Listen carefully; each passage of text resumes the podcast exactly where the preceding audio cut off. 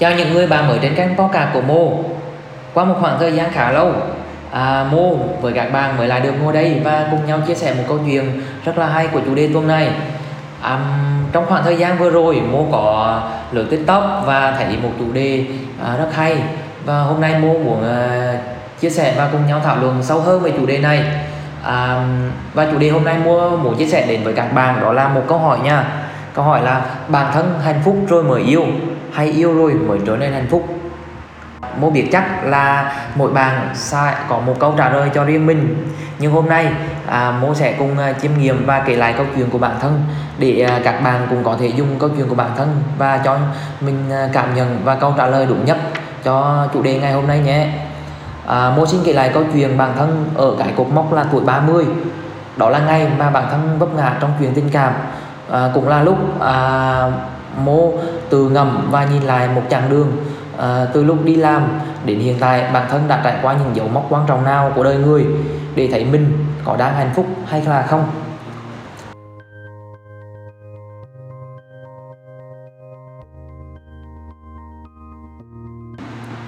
Sau một hồi lâu trầm tư bên ly cà phê nóng mô như lại thấy được một khoảng trời kỷ niệm rồi mỉm cười và nhìn lại về khoảng à, trời nhiệt huyết ấy. Mô xin phép đưa các bạn đến với từng dấu mốc à, trong uh, cuộc hành trình ấy nhé. Dấu mốc đầu tiên là thất bại à, khởi nghiệp mở quán cà phê ở tuổi 27 Lúc đó có bao nhiêu tiền tích lũy trong những năm tháng làm việc đầu đời Mình đã bỏ vào hết ở đây. Rồi đến khi thất bại à, Mình lại có thêm một khoản nợ nhỏ. Mô vẫn nhớ ngày cuối cùng sang lại quán Đã ở đó và ngắm nhìn những tâm huyết của tuổi trẻ à, bản thân dù không thể tròn vẹn chăm sóc đứa con tinh thần đau đời nhưng đã cố gắng nhất có thể. Ừ, đó là một sự hài lòng các bạn. À, lúc đó mô đã thầm cảm ơn những việc à, đã đến những người bạn đã gặp à, và giúp đỡ à, mô trong cả một à, quá trình à, mở quán và đồng hành cùng quán cà phê của mô ừ, nhấp ngụm cà phê cùng mô để hồi tưởng ờ, về cuộc mong thứ hai nào.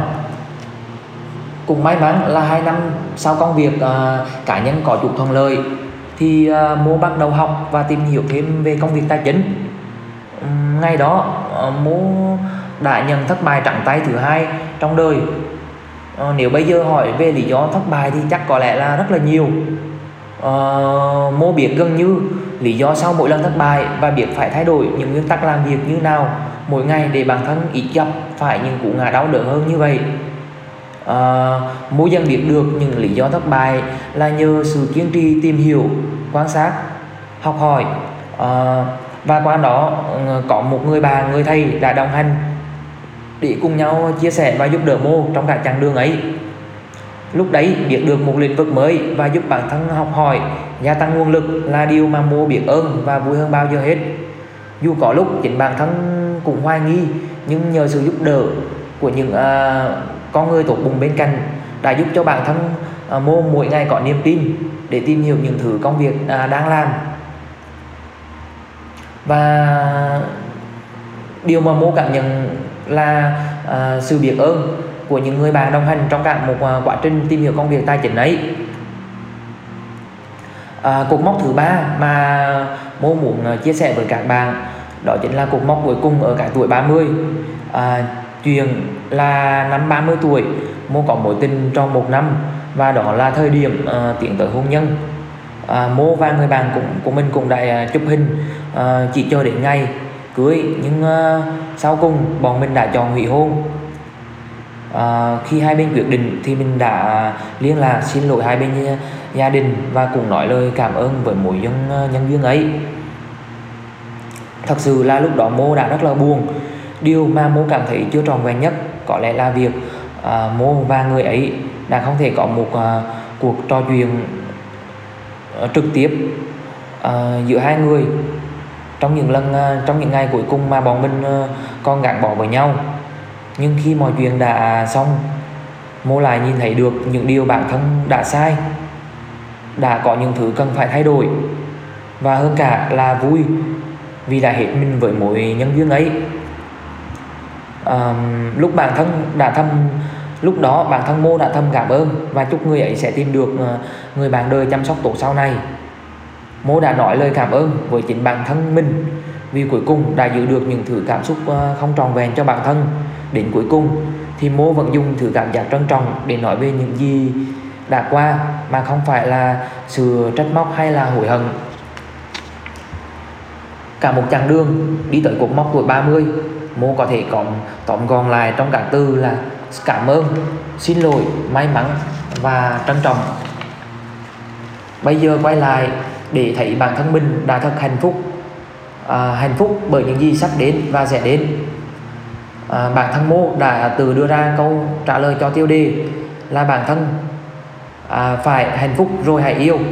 Bởi vì à, các bạn biết không mô thích cảm giác cho đi hạnh phúc đang có. À, khi ờ, khi mô cho đi ờ, à, hành những hạnh phúc đang có thì mô cảm giác được bản thân luôn đầy đủ những niềm vui và hạnh phúc. Còn nếu nếu mà mô chỉ nhận những gì hạnh phúc của những người bên cạnh thì mô cảm giác được là cả đời này mô sẽ mãi là người thiếu thốn về tình cảm và hạnh phúc. À, không biết các bạn à, có suy nghĩ như thế nào? Mô cũng à, mong rằng mỗi bạn sẽ có những à, nhỏ những cảm nhận và ý kiến riêng. Nhưng riêng với mô thì mô muốn là bản thân mình phải thật hạnh phúc. Rồi hãy yêu. Tại vì mô muốn chia sẻ những điều hạnh phúc đang có đến với à, người bạn đời người bạn bên cạnh của mình. À, cảm ơn những người bạn của mô đã cùng lắng nghe à, câu chuyện của mô ngày hôm nay. Mong rằng các bạn sẽ thật à, hạnh phúc như mô vậy. Cảm ơn và xin chào các bạn.